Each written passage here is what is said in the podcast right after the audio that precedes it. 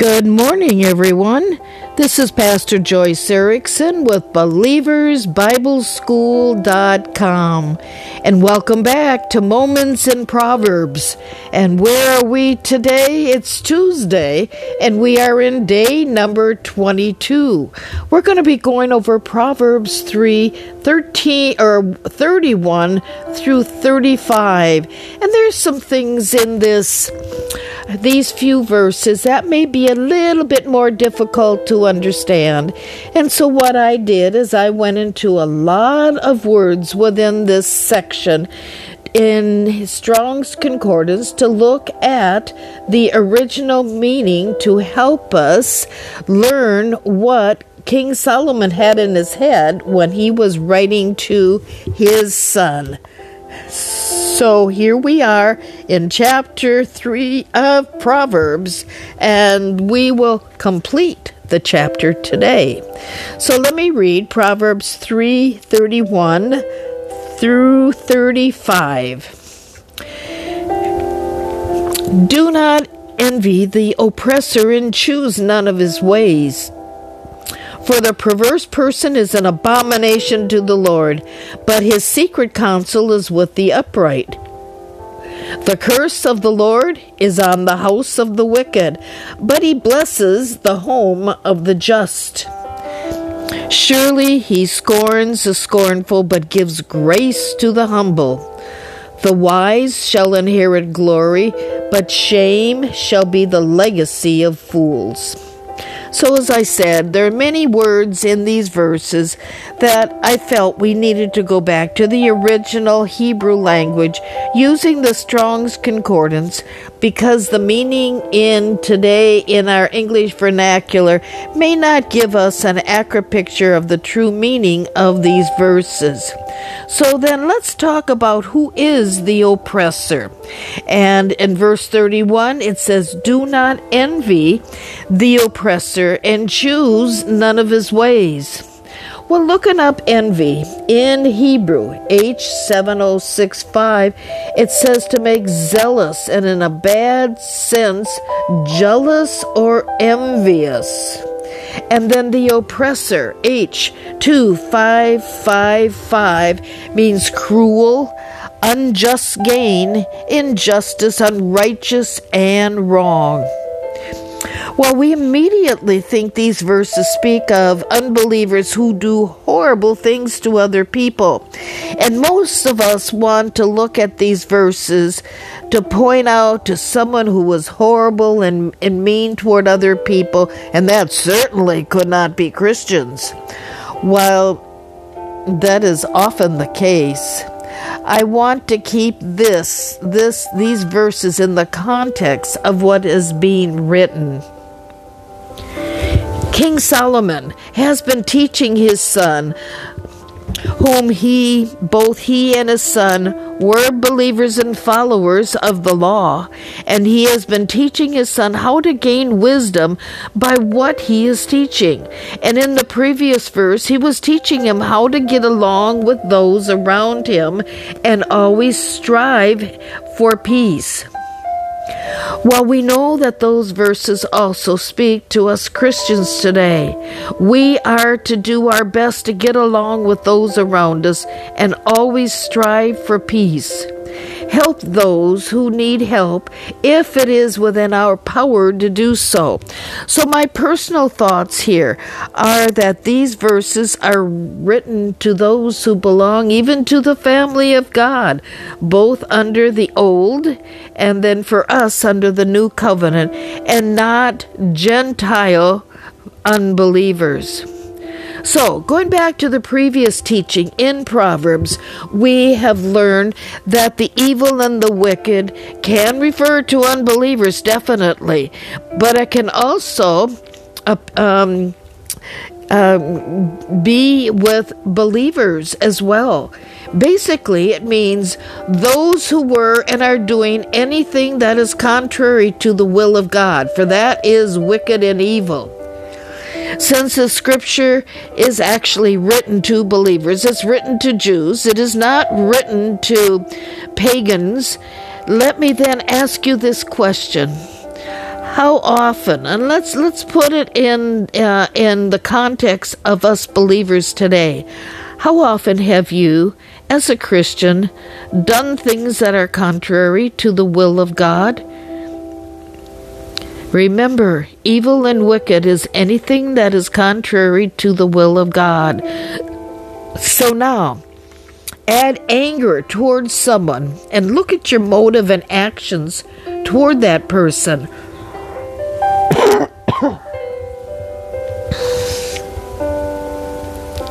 In other words, anyone, including Christians, have it within them to oppress other people, either out of spite towards someone or even in not realizing their motives and what they are doing could be contrary to the will of God towards someone else.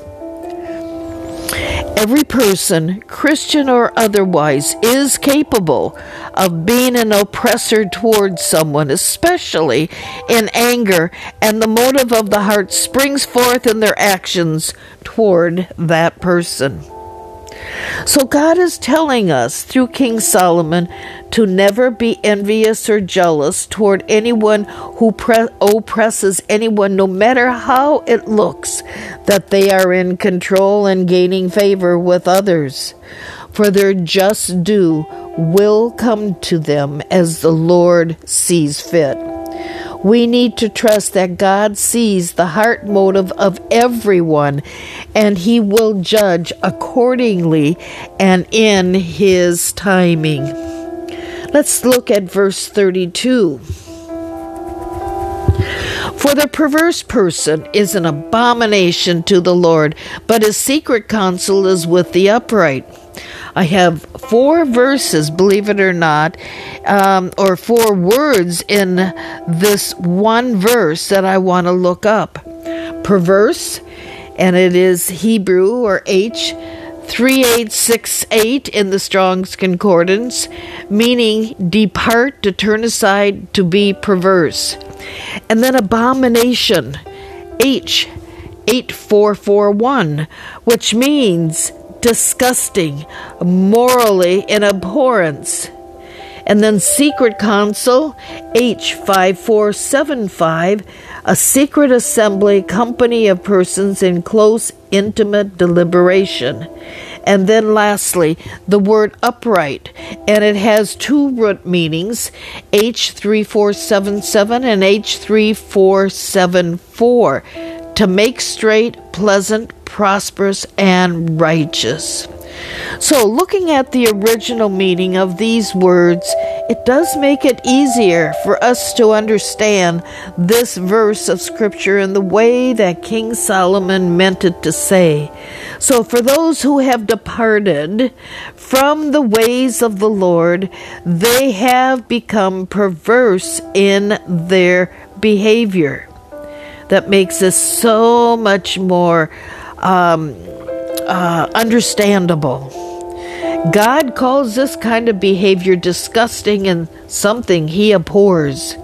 But for those who have a close intimacy with the Lord, which is what God desires for his whole family, they will walk straight, meaning according to his will. They will be prosperous. Life will be pleasant, for God considers them the upright or the righteous.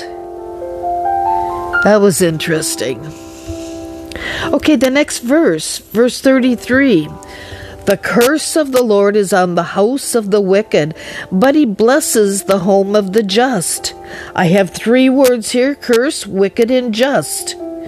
Okay, the curse is on the Lord, uh, or the curse of the Lord is on the home of the wicked, but he blesses the home of the just. Cursed two root mean uh, words here H3994 and H779 and uh, execration to detest utterly abhor abominate wicked H7563 morally wrong a bad person and just H6662 a lawful meaning one who faithfully follows the, the Mosaic law, righteous man. So, again, trying to understand this scripture verse in its context, and as King Solomon taught it to his son, the curse of the Lord is not an action that God would put upon anyone, for God does not curse people. God is not in the cursing business. God chooses to only bless the just, those who follow in his ways. It is the devil who curses, as well as people can bring on their own curses simply because of their evil actions. When King Solomon, what he's saying here is that God considers the, their acts utterly detestable, something he abhors, and it is an abomination in his eyes. People's wicked actions bring about their own curses in which Satan may or may not be a part of. So God blesses the home of the judge. And in this verse, just refers to those under the old covenant who faithfully followed the law of Moses, and God considered them as righteous people. Now, for a new covenant believer, we can understand who a just person is, or how can we, I should say. Well, the just in its Greek meaning, G 1342 from the Strong's Concordance, means one who is innocent and holy, set apart by God to do a work of holiness in that person. In other words, Christians can take this verse to refer to those who have an intimate, deep, close relationship with the Lord and are set apart by Him to do a work of holiness. As such, he or she will walk more faithfully in God's ways. Then God can use that person even greater for his plans and purposes. That is the person whom God blesses.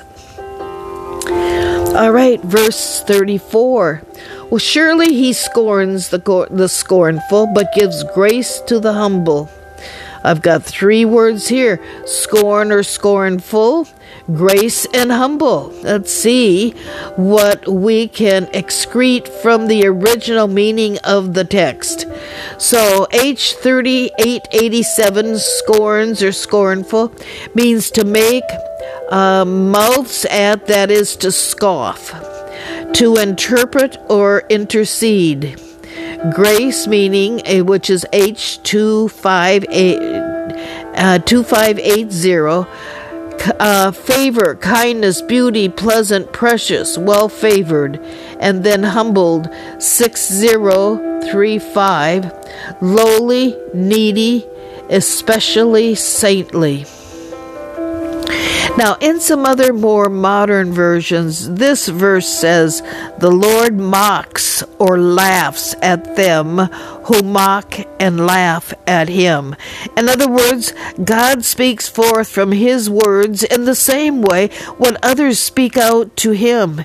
So if you scorn God, God scorns you. But if you praise God, God will praise you. However, you speak of God, God will speak in the same way of you. That's revelation. God gives grace or kindness and favor to those who are humbled. They are well favored in the eyes of God. Humility or humbleness has nothing to do with those who have low self esteem, for instance, and appear humble in the eyes of the proud. This humble is speaking here of the lowly in heart who know that they have a need for the Lord in their life. Humility in heart is what God wants for each one of us. He wants us in a place where we are in constant need of the Lord. He is the one who fills our life with whatever we need. And in that, we continuously have a need for Jesus as we humbly reach out to Him every day. Verse 35 The wise shall inherit glory, but shame shall be the legacy of fools. I have actually five words that I looked up here inherit, glory, shame, legacy, and fools. And I'll read the verse again. The wise shall inherit glory, but shame shall be the legacy of fools. Inherit, and we go back to Hebrew 51 57 to occupy, causatively to bequeath, or generally distribute or instate. Glory, H3519. Splendor or, copiousness, meaning age of abundance, glorious. Shame, H7036. Confusion, disgrace, dishonor, reproach, and shame. Legacy, H7311. Bring up, promotion, set up, and fools, H3684. Stupid or silly. So then let's go back to this verse again. The wise, those who have God's kind of wisdom, will occupy or have bequeathed to them splendor and glorious abundance in their life. In other words, wise people will receive honor, but fools will be disgraced. While honor or dishonor may not happen immediately to a person, man's behavior is set up for how they have lived their life. Honor catches up with a person in the same way dishonor catches up based on past behavior. So God so desires to have His kind of wisdom operate within us. For when we do, God promises that we will inherit glorious abundances in our life. And again, that takes us back to the beginning of Proverbs. First comes knowledge, then understanding, and when understood, we will gain wisdom. And that's what King Solomon is referring to, is the God kind of wisdom. So that ends today's teaching. A lot of meat was given here and much to meditate on. And we have also finished chapter 3, and we will begin tomorrow in chapter 4. So, will you join me again? In the meantime, God bless you. This is Pastor Joyce Erickson with BelieversBibleSchool.com. We will see you tomorrow. Bye bye.